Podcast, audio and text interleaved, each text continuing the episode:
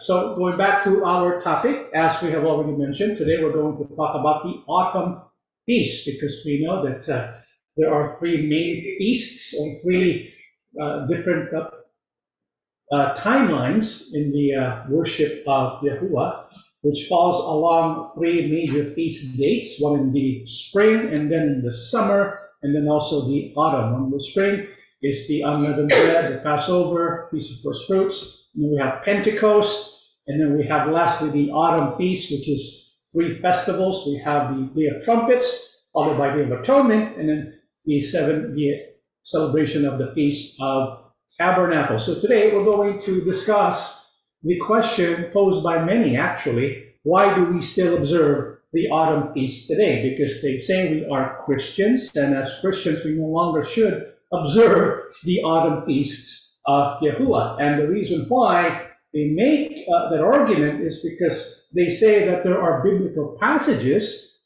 which tell us that we should no longer observe the feasts, including the Sabbath, that Yahuwah mentioned in the book of Leviticus. And the two primary biblical texts that they use is number one, Galatians 4 9 to 10, and number two, Colossians 2 16 and 23. Now, before we go ahead and look at Galatians and also the book of Colossians, I think we need to first ask this very, very important question. And how we answer this question, I think, will shed a lot of light into whether or not we should continue to observe the festivals of Yahuwah. And what question is that? It's this question Did our King Yahusha and his apostles observe the feast? Because if Yahusha observed the feast, and the apostles also observed the feast.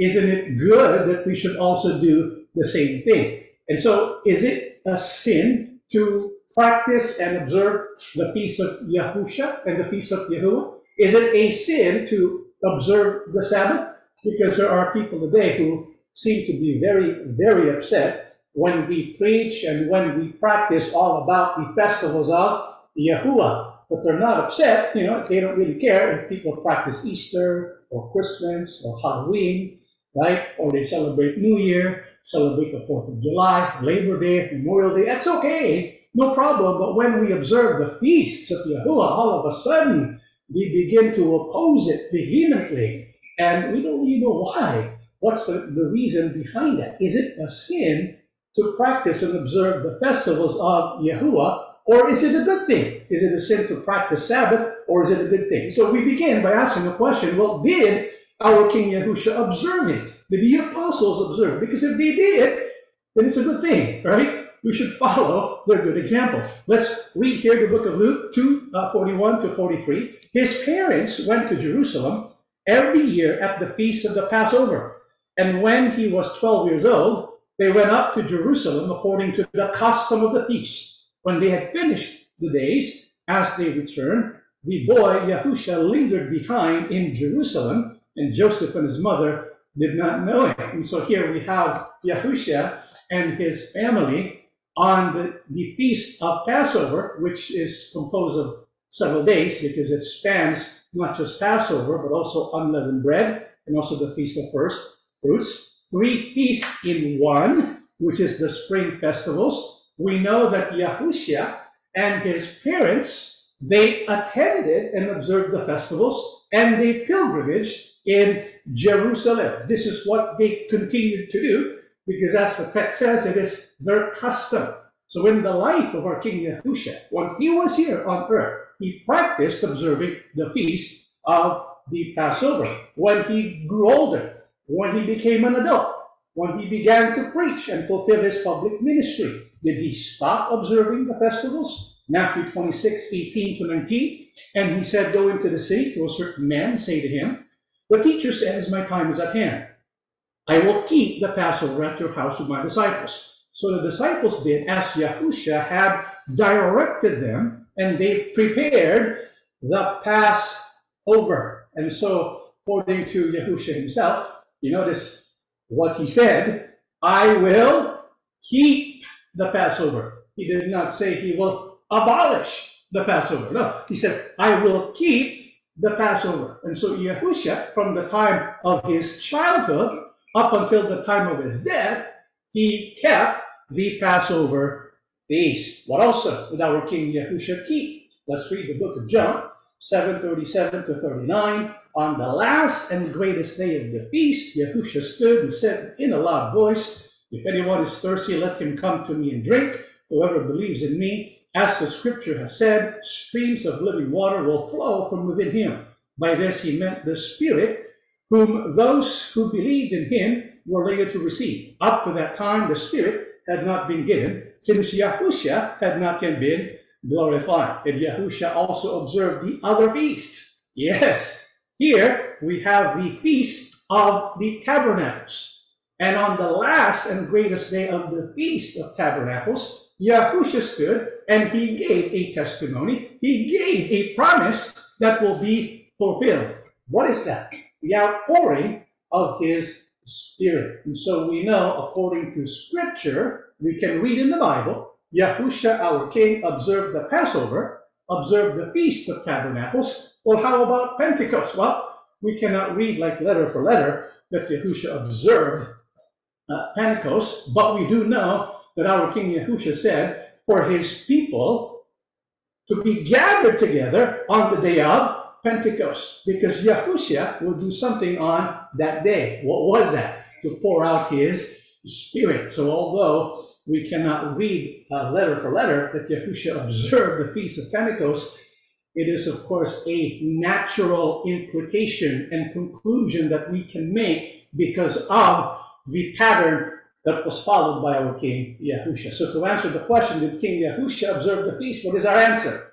Yes. If it was good enough for our King, we should do the same thing. Why would we say it's wrong, it's evil, it's a sin to practice the feast of Yahuwah? Yahusha observed it.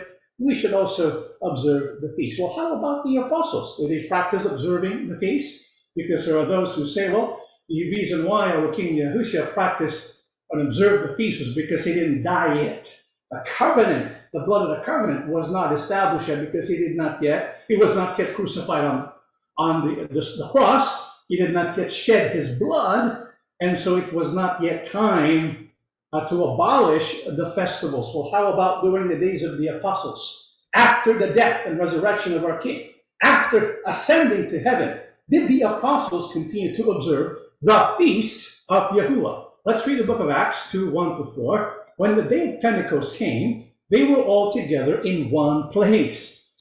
Suddenly, a sound like the blowing of a violent wind came from heaven and filled the whole house where they were sitting. They saw what seemed to be tongues of fire that separated and came to rest on each of them. All of them were filled with the Holy Spirit and began to speak in other tongues as the Spirit enabled them. What we read to you there was a gathering of the followers of Yahusha. And when did they gather together?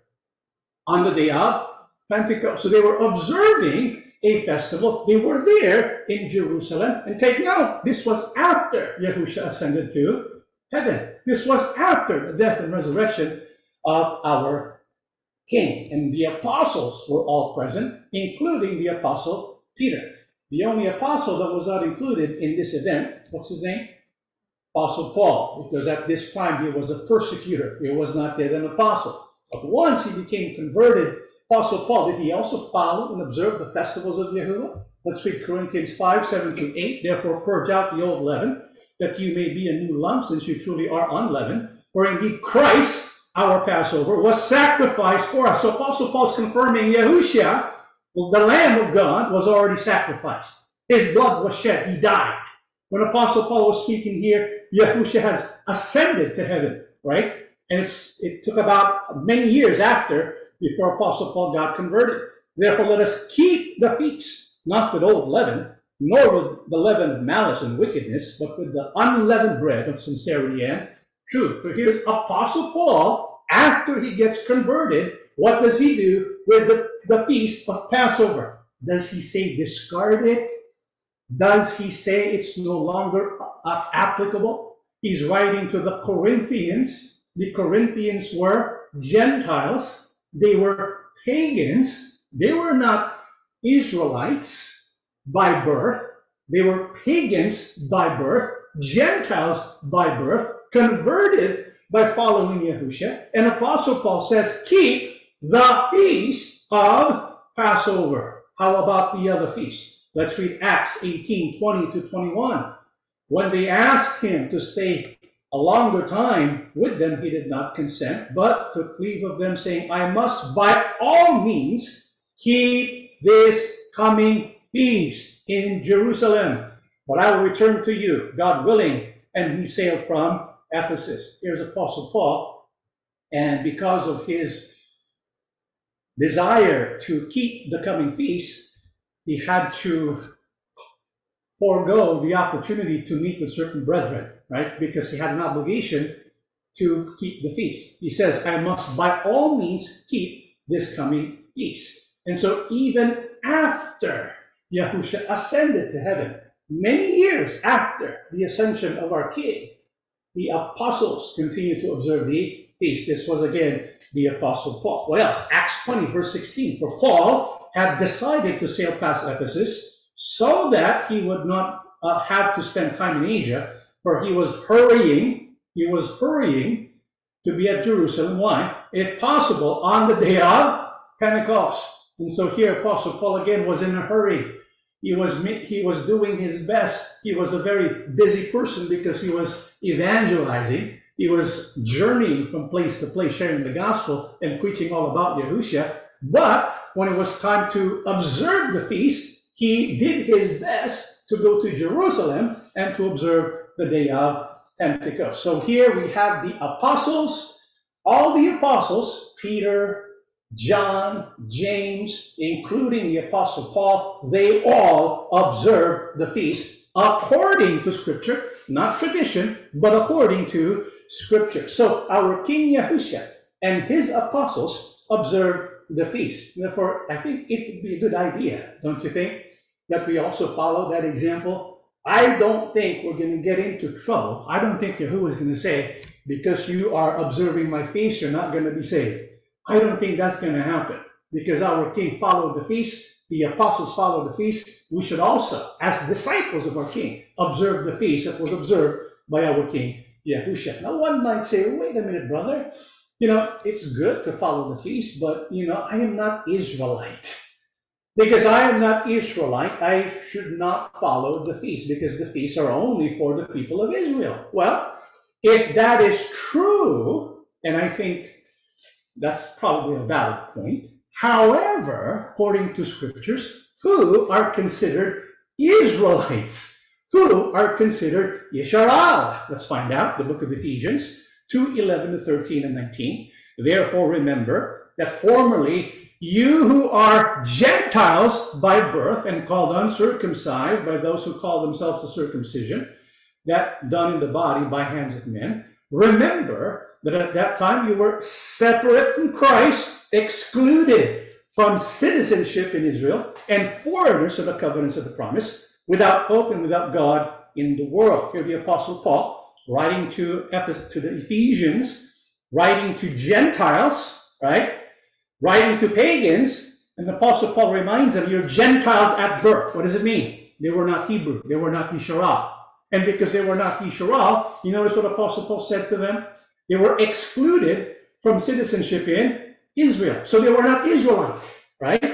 And because they were not Israelite, the Bible says they're foreigners to the covenants of the promise. So Apostle Paul is speaking about Israel here. However, does it mean there's no hope for those who were born Gentiles, which is the case for many of us, right? But for a lot of us, for a lot of us, I think, listening here, I think a lot of us when we look at our roots, we are really, when you think about it, descendants of Israel.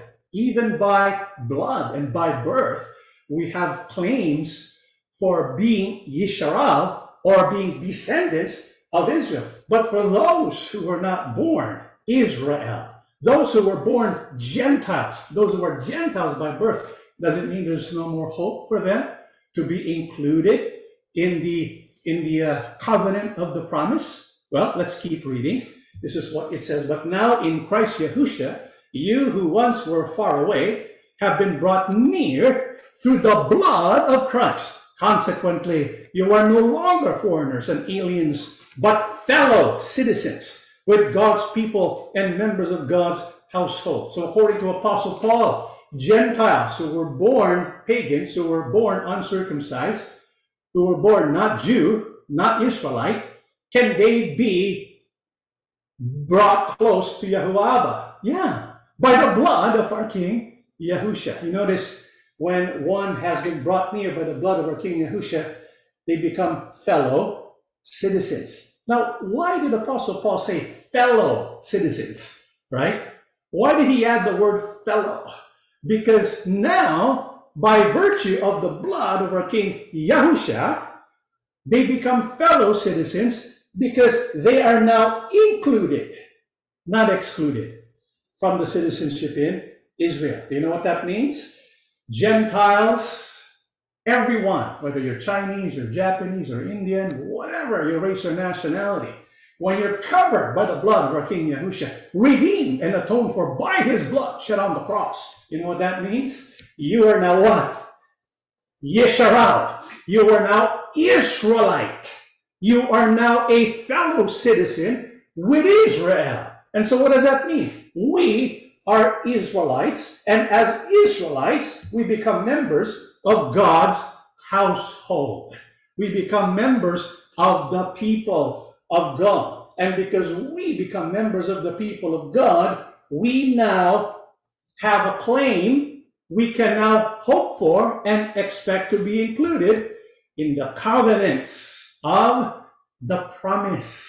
This is why if we want to be a part of the promise that Yahuwah is fulfilling even at this point in time, we have to be included and become a citizen of Israel. How do you become a true citizen of Israel?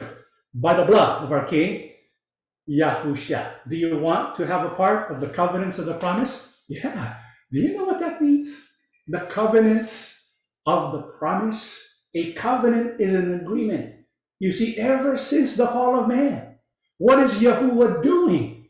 He is unfolding his work of redemption that his son Yahusha will fulfill. This is his promise. When the Bible speaks of promises, it speaks of the promise of Yahuwah's work of redemption so that we can become sons and daughters of Yahuwah. It's part of the covenant that he made. And so there's a promise that he made. But this covenant was made a long time ago to Abraham, to Israel.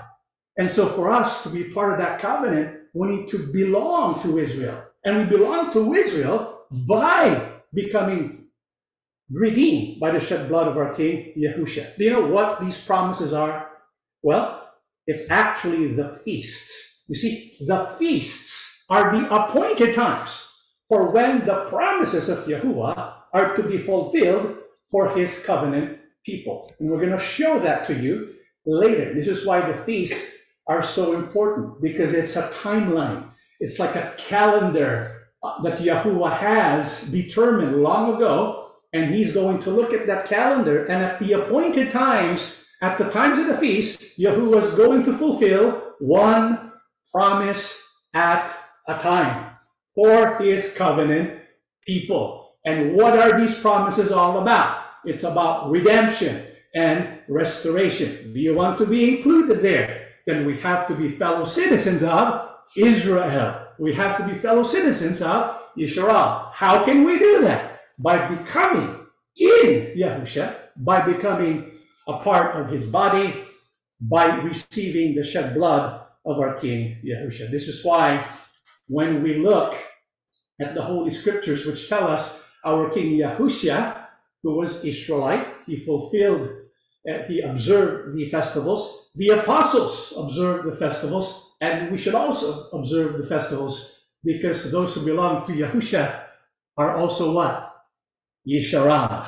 And as Yisharal, we have a promise from Yahuwah that he will carry out and fulfill on the appointed days of the feast. And so, having said that, I think we have we don't really need to go further. I mean, there's way there's enough evidence for us to make a conclusion that observing the feast is the will of Yahuwah. But for the sake of argument, let's look at the, what they say concerning biblical passages, which for them speak of opposition to the fulfillment of the, uh, the Passover, the, uh, the, the Moedim, or the feasts of Yahuwah. And so we will look at Galatians 4, 9, 10, and Colossians 2, 16, and 23. Let's look first at the book of Galatians 4, 9 to 10. But before we go ahead and do that, I want to ask you the following question. Do you notice something about Galatians and Colossians? What do you notice about Galatians and Colossians? Two things I want you to notice. Galatians and Colossians, a lot of them who are in Galatian and Colos, they're pagans. But number one, I want you to notice, who wrote these letters? Who wrote these letters? Apostle Paul. You notice what Apostle Paul did? We read scriptures. Apostle Paul, right? He observed the feast. If he's going to speak to Galatians and speak to the Colossians and say to them, we should no longer observe the feast, and then he goes out and observes the feast, what does that make him? Makes him a hypocrite, right? This is why when we look at Galatians and Colossians and think, think logically, think critically, I mean, why would Apostle Paul say that the feasts are no longer important when he himself gave importance to the feasts? right? And so let's go and find out Galatians 4, 9 to 10. What is this all about? Galatians 4, 9 and 10. Uh, but know that but know that you know God, or rather are known by God. How is it that you are turning back to those weak and miserable principles?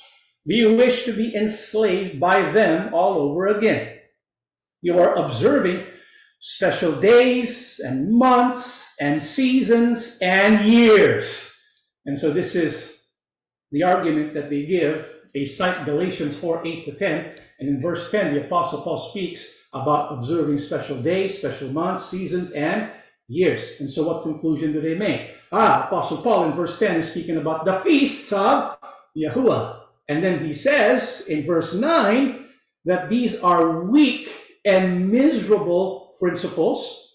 And why do you wish to be enslaved by them all over again. And so, what conclusion do they draw from these two passages? When those who decide to follow Yahusha are baptized into his body and they go back and observe the feast of Yahuwah, then they're being enslaved all over again. So, according to them, observing the feast is a form of slavery.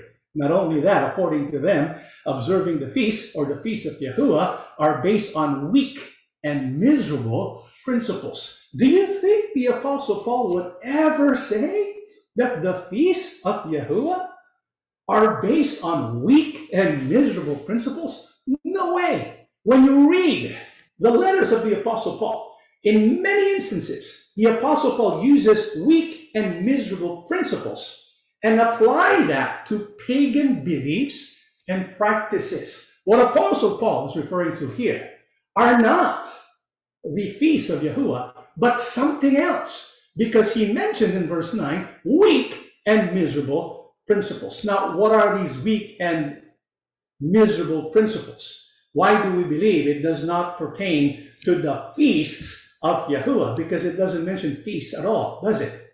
It only mentions days and months and seasons and years. What is that all about? Well, we need to get the context. We read 9 all the way to 10. Let's read verse 8 to understand the, the audience. Who is Apostle Paul speaking to and why? In verse 8, we will find out who he's speaking to in verse 9 to 10, the reason why he's writing to them. Let's read verse 8. This is what it says Formerly, when you did not know God, you were slaves to those who by nature are not gods. So clearly, the Apostle Paul is addressing who? Pagans, Gentiles, who did not know God. And what they were doing before they got converted were the things that were taught to them in their religion, right? Which are the weak and miserable principles. And so these pagans in Galatia were not Hebrew. These pagans from Galatia that Apostle Paul was speaking to, what religion did they practice? Well, when we study the history of Galatia, who are the Galatians? we had one of our brethren uh, come up with this research material. Who are the Galatians? Well, it turns out they were a, a Celtic or Celtic, some people pronounce it Celtic or Celtic, tomato, tomato, doesn't really matter. Celtic people dwelling in Galatia, a region of central Anatolia surrounding present-day Ankara. During the Hellenistic period, they spoke the Galatian language, which was closely related to Gaulish, a contemporary Celtic language spoken in Gaul. And so they were a Celtic people. They were pagans. What kind of pagans? From the Celtic people. They were Celtics. And the Celtics and the, the Galatians, they had their own system of religion. They practiced religion, a pagan religion. What kind of religion do they practice? It's called animism. And animism is about ascribing human characteristics to lakes and streams and mountains. And so they, they, they worship nature. And throughout the year, nature changes. Sometimes it's autumn, nature changes. When it's spring, nature changes. And so depending on the time of season throughout the year, they have different kinds of worship. And one of the kinds of worship they practice is called Samhain. Samhain is a, a Gaelic festival making the end of the harvest season and beginning of winter of dark or darker half of the year. In the Northern Hemisphere, it is held on November the 1st, but with celebrations beginning on the evening of October 31st, since the Celtic day began and ended at sunset. So here's a practice of Samhain, and you notice the dates October 31st and November the 1st, which many people today associate to Halloween and All Souls Day, right? Because a lot of the so-called Christian practices today, they were derived from pagan practices. Not only that, but according to sources, historical sources, the Galatian Celtic religion, they have different festival, festivals, feasts uh, throughout the year. And so they have St. Bridget's Day, and this was done, um, practiced by that religion during the spring equinox.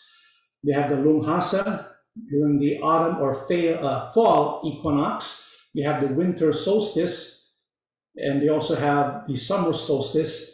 And throughout the year, they have different celebrations, different festivities, according to the seasons, according to the years, according to the days and months. And so the Galatians, clearly Apostle Paul was referring to the Galatian old ways.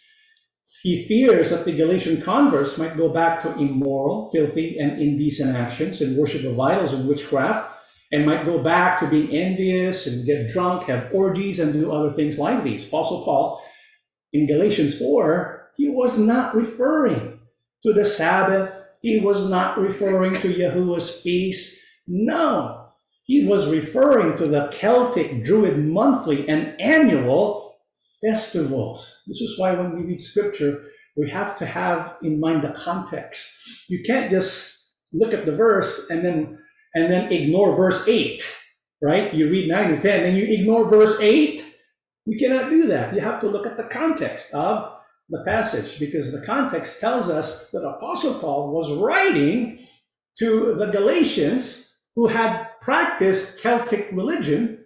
And so before they did not know God, now that they have known God, have been taught the ways of Yahuwah, have been taught how to practice the true festivals. Now, why are you going back to the practice of the other festivals that you were taught in your former religion? And so the wrong understanding of Galatians 4 9 to 10 is when you exclude verse 8.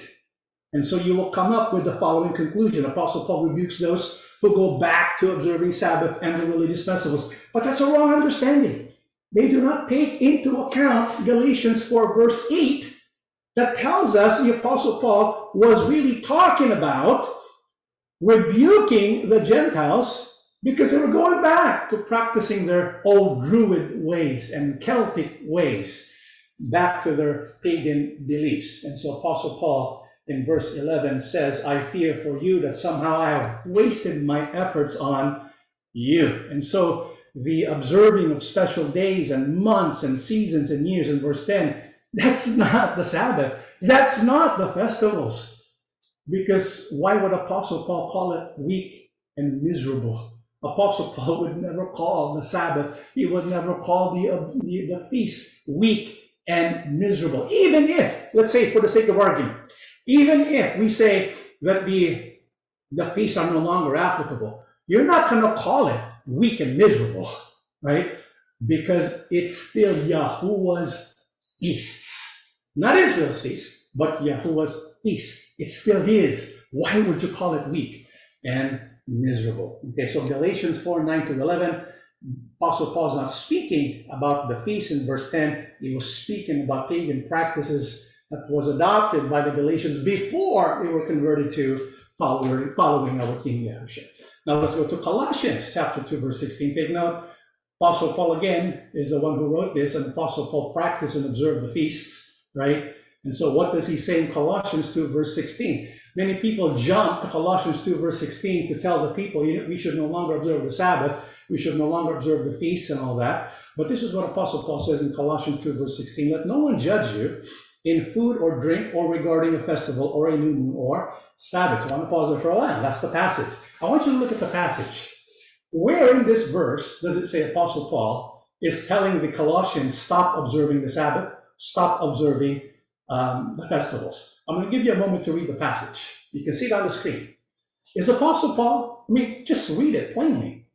Right? If you read it plainly, what do you notice? Is Apostle Paul telling the Christians in Colossus, the followers of our King Yahusha who were in Colossus, is Apostle Paul telling them stop observing the feast? No, he's telling them something specific. Do not let these people, so there people judging them, right? Do not let anyone judge you. Judge you about what? Regarding a festival. And so Apostle Paul said, regarding a festival. What does that mean? It means those in Colossus were practicing the festival. Because if they were not practicing the festival, then Apostle Paul would not have used the word regarding. Because he used the word regarding, it means the Apostle Paul knew that these Colossians were practicing the Sabbath. They were practicing the festival. This is why he wrote to them and said, Let no one judge you concerning your practice of the festival. And in Colossians 2:16, the amplified version, therefore let no one sit in judgment on you in matters of food and drink or with regard to a feast day. And so Apostle Paul saying, let no one judge you concerning how you observe the feast. So the implication is these the Colossians are already observing the feast, and Apostle Paul is not saying to them, stop it. He's saying to them, do not let these outsiders judge you on how you observe them. Okay? And it's the same thing in, in NIV regarding to a religious festival. So Colossians 2.16, when we read it critically, Apostle Paul was telling the Colossians not to let outsiders, pagans and false believers, to influence their observance of the feast and the Sabbath. We're going to look at later on who these people exactly are. But what we know, the Colossians were practicing the festivals and the Sabbaths, that's revealed in Colossians 2, verse 16. Now, what is Colossians 2.23? Well, this was brought up by our good friend, Brother Bob Pilling, from his program called That's in the Bible. Apostle Paul, he said, okay, this is uh, Brother Bob saying, Apostle Paul considered the Sabbath useless. Not just the Sabbath, but also the festivals useless. And what was his basis for making this conclusion that Apostle Paul considered the Sabbath useless? Well, he cited Colossians in the CCB, the Christian Community Bible, which, by the way, was translated by the Catholic Church or by, uh, by Catholic priests. Uh, Colossians 2 16 23, this is what it says. These doctrines may seem to be profound because they speak of religious observance and humility and of disregarding the body. In fact, they are useless as soon as the flesh rebels. And so, according to Colossians chapter 2, 216 is about the observance of the Sabbath and the feast. And in verse 23, Apostle Paul mentions that these doctrines seem uh, they seem profound because they speak of religious observance, and he makes he says they are useless as soon as the flesh rebels. And so, according to Bob, these doctrines that Apostle Paul's speaking about in verse 23, okay, we're not in verse 16, we're in verse 23. So these doctrines that the Apostle Paul's speaking about in verse 23, well, that's the Sabbath, and that's also the the feasts or the festivals, which is why he concluded from Colossians uh, 2.23 that Apostle Paul considered the Sabbath and the festivals to be useless. But we need to know, you know, verse 23, what are these doctrines that Apostle Paul was speaking about? Was he speaking about the observance of the Sabbath? Was he talking about the feasts of Yahuwah? What are these doctrines exactly? Again, what do we need to do? Context, context, context, right? We read 23. I mean, if you really want to know the whole story about Colossians 2.16, I urge you, read the whole chapter. It's going to open your mind when you read the whole chapter. Because if we just look at Colossians 2.16 and not think critically, you're going to make all these assumptions that are not warranted by a critical um, examination of the context of the scripture. And so, for example, we read 23. These doctrines may seem to be profound because they speak of religious observance and humility and of disregarding the body. In fact, they are useless as soon as the flesh rebels. So when Apostle Paul mentioned these doctrines, was he referring to the Torah? Was he referring to the Sabbath, the feast? Let's find out. Let's read 20 all the way to 22 and then 23. This is what it says. If you have really died with Christ, right? That means you were converted. You were baptized into his body, because by baptism we die together with Yahusha in baptism, buried in baptism, so we're baptized. And so the Colossians that Apostle Paul was speaking to, they were baptized into Yahusha. And as soon as they were baptized, they were supposed to get rid of what? Principles of the world. There we go again. Principles. Remember Galatians? When he's speaking about the weak and miserable principles of the world, what is he talking about? Pagan practices, pagan beliefs, pagan religion. That's what he's talking about. The philosophies of the world. And so Apostle Paul says, You died with Christ. You're supposed to get rid of the principles of the world. Why do you not let yourselves be taught as if you belong? Why, and, and why do you now let yourselves be taught as if you belong to the world? Do not eat this, do not taste that, do not touch that. These are human rules and teachings referring to things that are perishable, that wear out and disappear. These doctrines may seem to be profound because they speak of religious observance and humility and of disregarding the body. In fact, they are useless as soon as the flesh rebels. So now we look at the context. The doctrine Apostle Paul was referring to in verse 23, it's not about the Torah. It's not about the Sabbath. It's not about the festivals. What is it about? It's about the principles of the world, pagan religions and practices. What is their basis? Human rules and teachings, and they're the ones that are useless. Question: the the uh, the feast of Yahuwah is that a human rule and teaching? No. The Sabbath is that a human rule and teaching? No.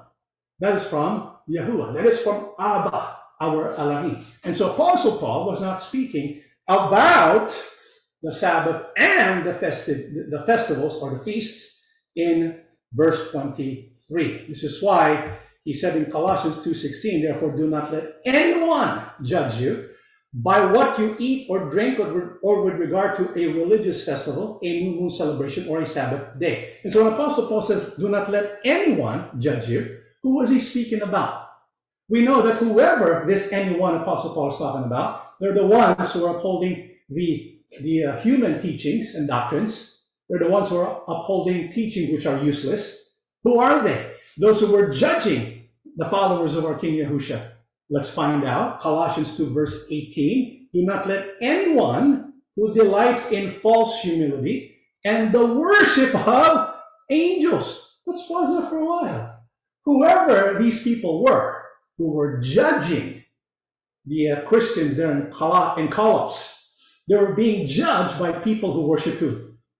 Angels. Wait a minute.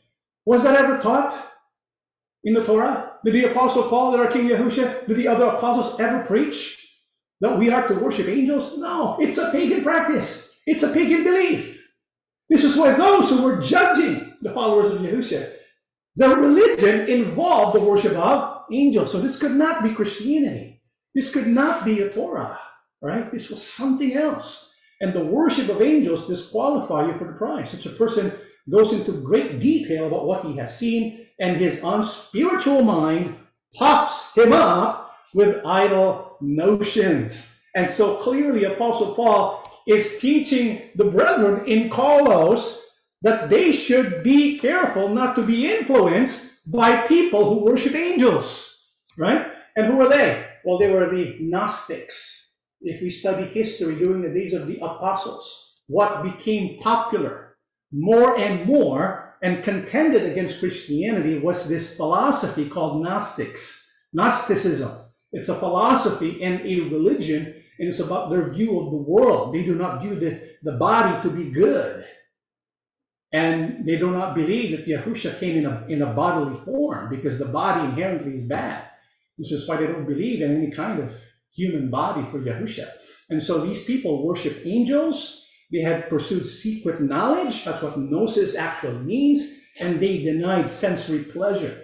And so they would, you know, they would have different regulations concerning fasting. So they would have, you know, certain rules concerning when to fast, how often to fast.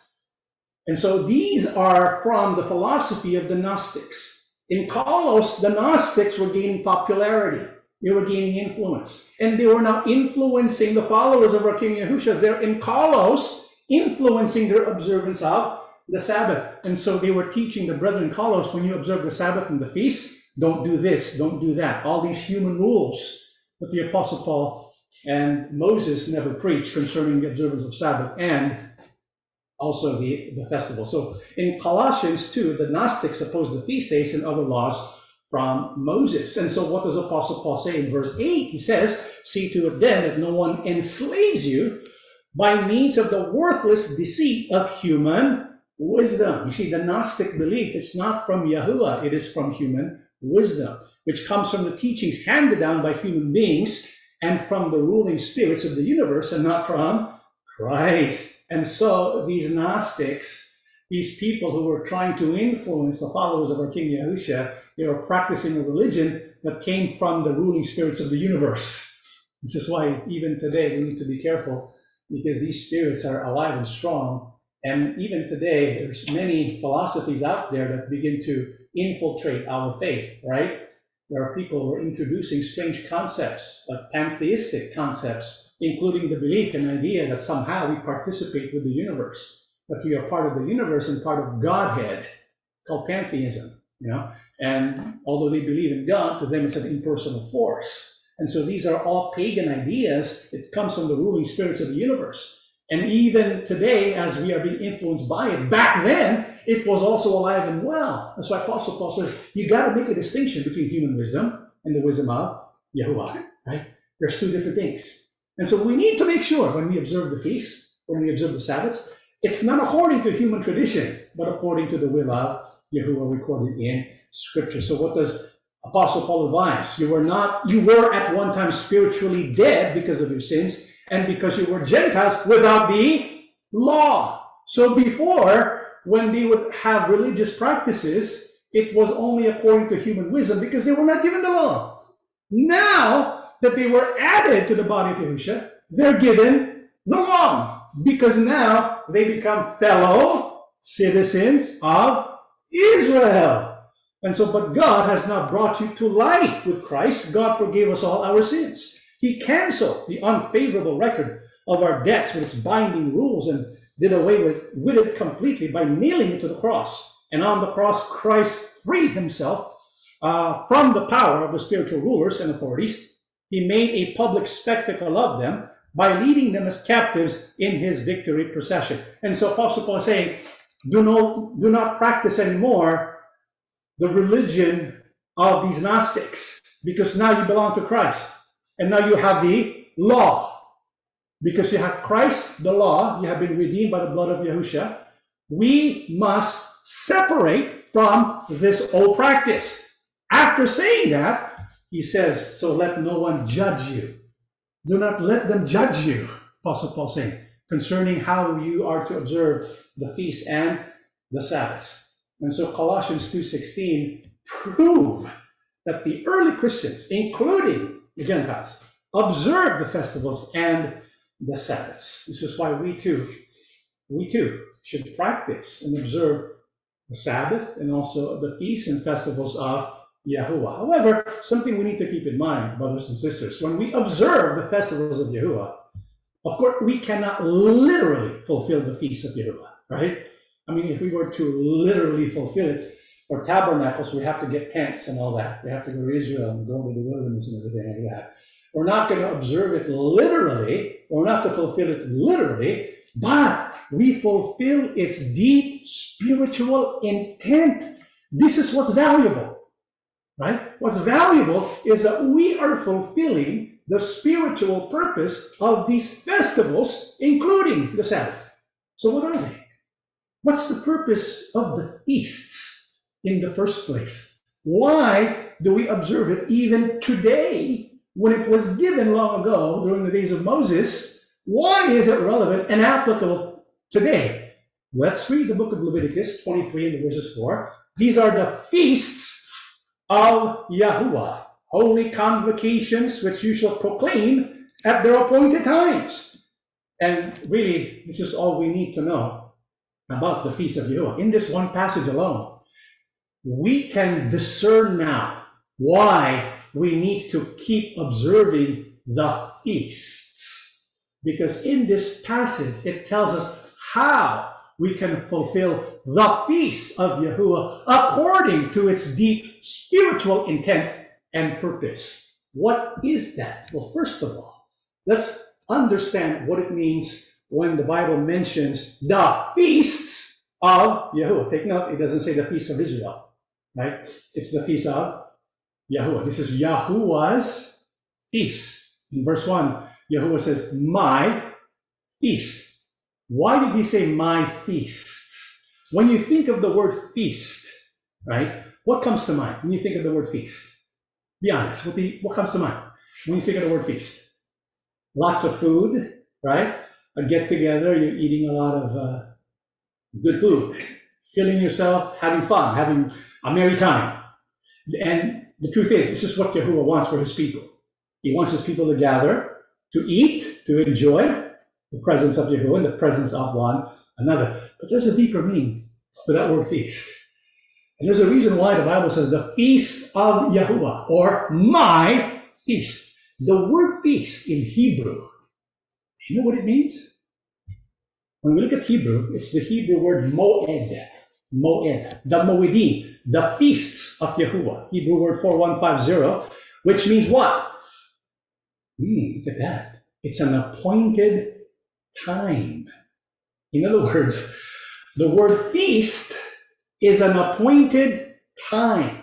When you think of an appointed time, what comes to your mind?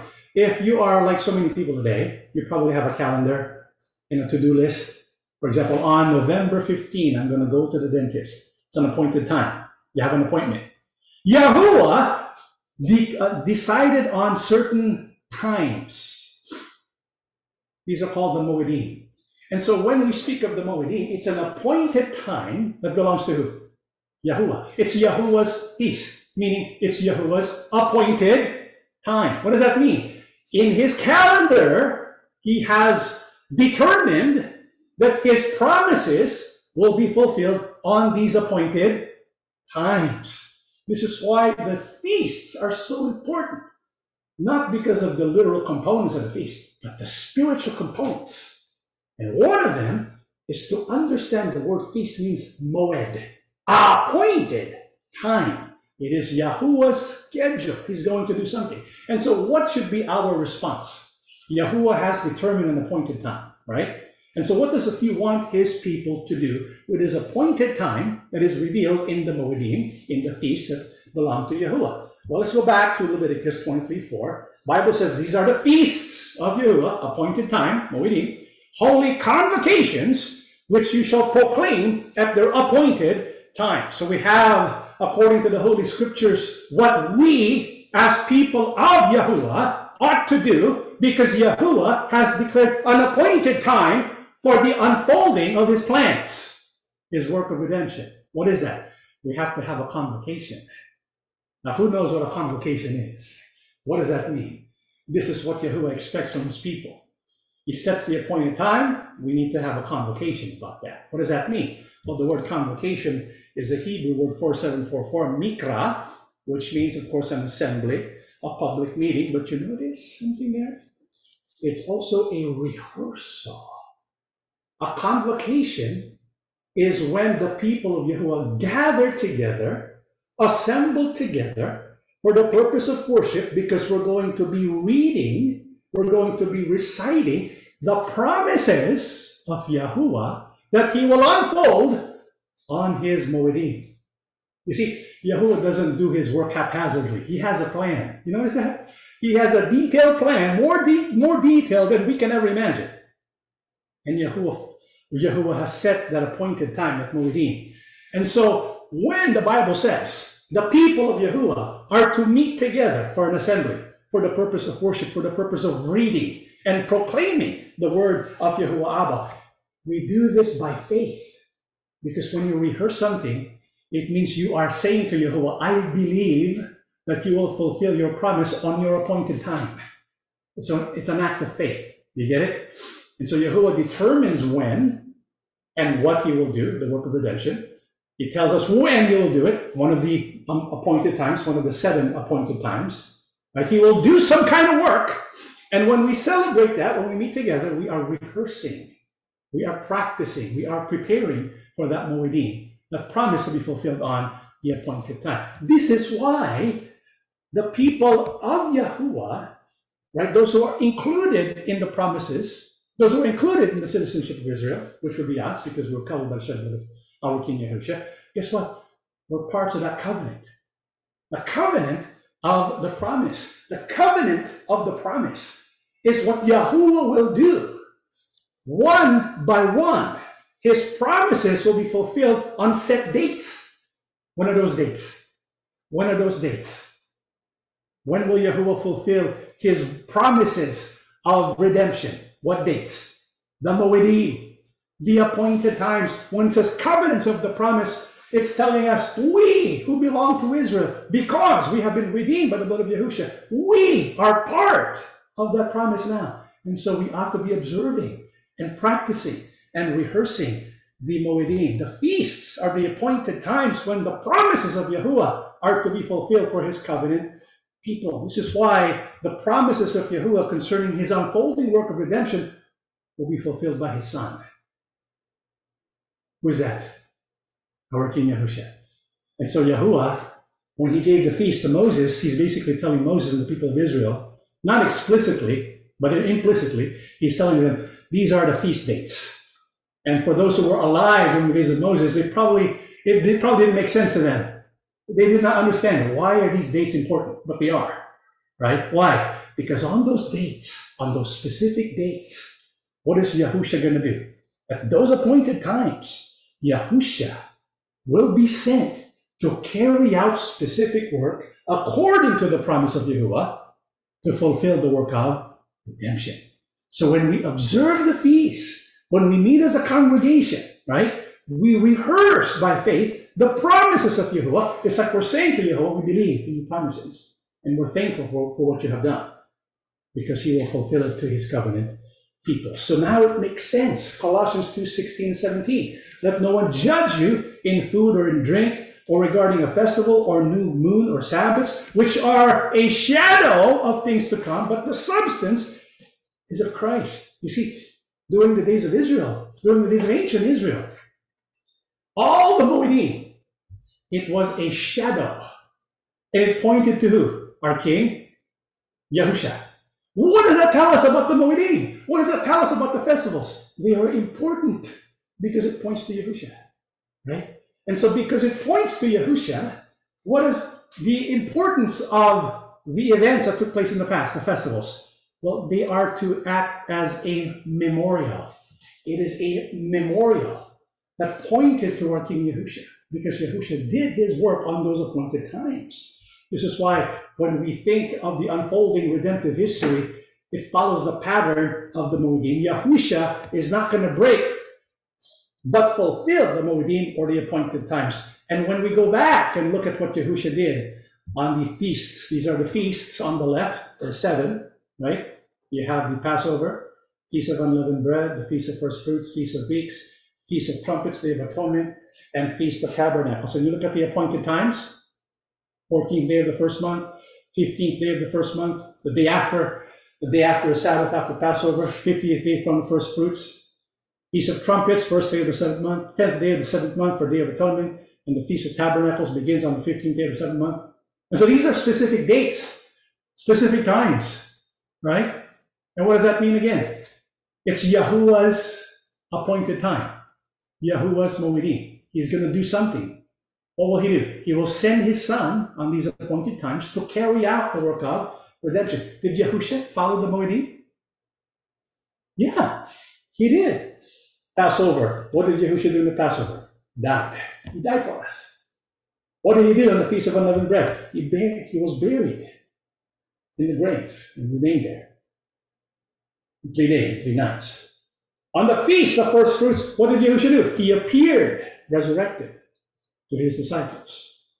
And on the 50th day from first fruits, what did he do? He gave the Spirit to his ecclesia, the assembly. And so on those specific dates, what did Yahushua do? He did something to fulfill the promise of Yahuwah because the death, the burial, the resurrection, the giving of the Spirit, guess what? They're all promises of Yahuwah for his covenant people. Yahuwah determined that this will be fulfilled by, by his son on these appointed days. This is why the festivals are a shadow. And the shadow pointed to who? The substance. Who is that substance or body? Yahusha. But you know what? Yahusha fulfilled the first four feasts, right? He did great things he did what Yahuwah promised on those first feasts, on the first four feasts. But there's three feasts left.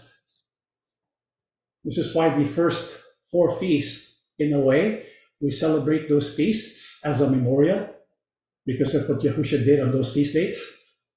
It's a memorial, meaning we, we go back and say, Thank you, Father, because Yahusha died, because he was in the grave, because he resurrected, because he sent the Spirit. We're thankful, right?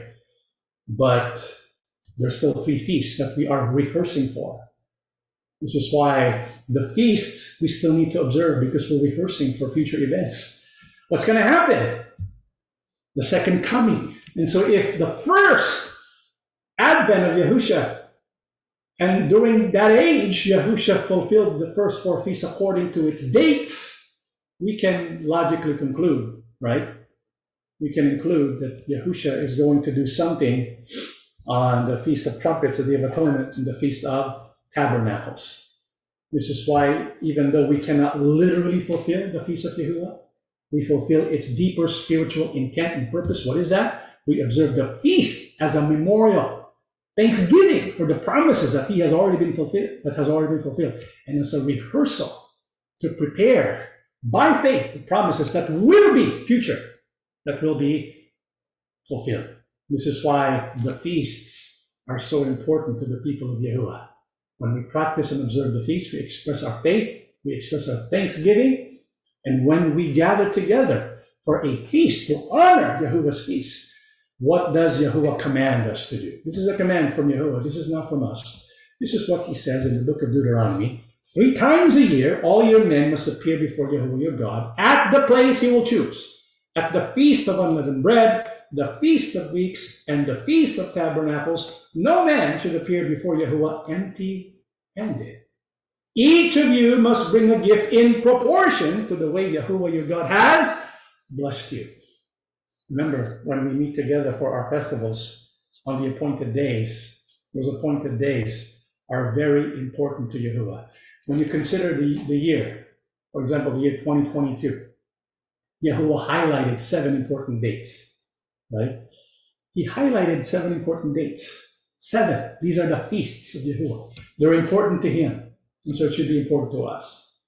Why? Because we express thanksgiving, we express our faith when we observe these festivals. And what does Yahuwah require from us when we meet together on these appointed days? The Bible says, bring a gift, bring an offering in proportion to how God has blessed us. You know, this is uh, something that we need to remember because when we were still from the religion that we practiced before, where we came from, right, the INC, we had special offerings, right?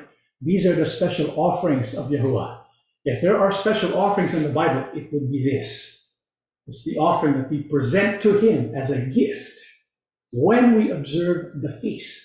Because the feasts are what again? Appointed times. And this is how the calendar of worship worked for the people of Yahuwah. It begins with the Sabbath and continues with the feast, and you have your whole worship program for the whole year. The whole worship program for the whole year is following the pattern of the Sabbath and the feasts. And Yahuwah spoke to Moses, saying, Speak to the children of Israel, and say to them, The feasts of Yahuwah, which you shall proclaim to be holy convocations, these are my feasts. Why does Yahuwah say these are my feasts? Because these are his appointed times. Six days shall work be done, but the seventh day is a Sabbath of solemn rest, a holy convocation. So even the Sabbath is considered a holy convocation. This is why we're practicing the Sabbath as well. We meet together for worship on the Sabbath. We shall do no work on it. It is the Sabbath of Yahuwah in all your dwellings. These are the feasts of Yahuwah, holy convocations, which you shall proclaim at the appointed times. This is the reason why, even today, we practice the autumn feast because it pleases Yahuwah. It is His work, His feast, His appointed time. When we observe it, we do two things. We show thanksgiving, right? We give thanksgiving because we serve, it serves as a memorial and we thank Yahuwah for what He did on those appointed times. And at the same time, it is an expression of faith. We say to Yahuwah, I believe that you will fulfill the rest of your promises on these appointed dates. And so it's an expression of thanksgiving, an expression of faith together. That's how we fulfill spiritually the Moedim, the appointed feasts of our Father Yahuwah. So we're going to begin our autumn feast celebration with the Feast of Trumpets. But what is the Feast of Trumpets all about? That's what we will study in the BHP this coming Thursday. Okay, we'll talk about the Feast of Trumpets, and I'm going to share something with you that's very controversial, but we will share it with you. We're not going to be dogmatic about it, but we'll present it to you, and we'll leave it up to you to decide on your own what to do with it. Okay, but we'll talk about the Feast of Trumpets uh, next this coming Thursday, right, for our Bible history project. That is our lesson for today. Let us stand and we shall pray. Everlasting Father, merciful and gracious Yahuwah Abba, thank you again for blessing your people. We believe we are so fortunate because we are considered your people. We are considered your household because we belong to your only begotten Son, Yahusha. Thank you because we are no longer strangers to the covenants of promise. We, your people, we gather before you to thank you for what you have done and what you will continue to do. Father, please bless the assembly. May you strengthen our faith. May you bless us with more wisdom as we study the prophecies, as we study the whole book of Scripture. May you open our eyes, our minds, and our hearts. Fill us, please, with your Holy Spirit, that we will grow in wisdom and knowledge as well. Our King Yahusha, thank you for being there. Thank you for accomplishing the Moedim. But we know you will continue to do and complete the rest of the work of restoration. We are here to follow you, to, to look at your good example, and to imitate you and follow your steps. Help us to be bold in proclaiming the truth. Help us to be strong in our faith. May you always guide our hearts Teach us to be hopeful even when we grow, go through many tribulations in life. May you strengthen our faith and teach us to love even those who oppose us, that we can be like you each day in our life. Father, we believe that you have listened to our prayers. We ask and beg everything in the name of our Lord and Savior, Yahusha HaMashiach. Amen. Amen.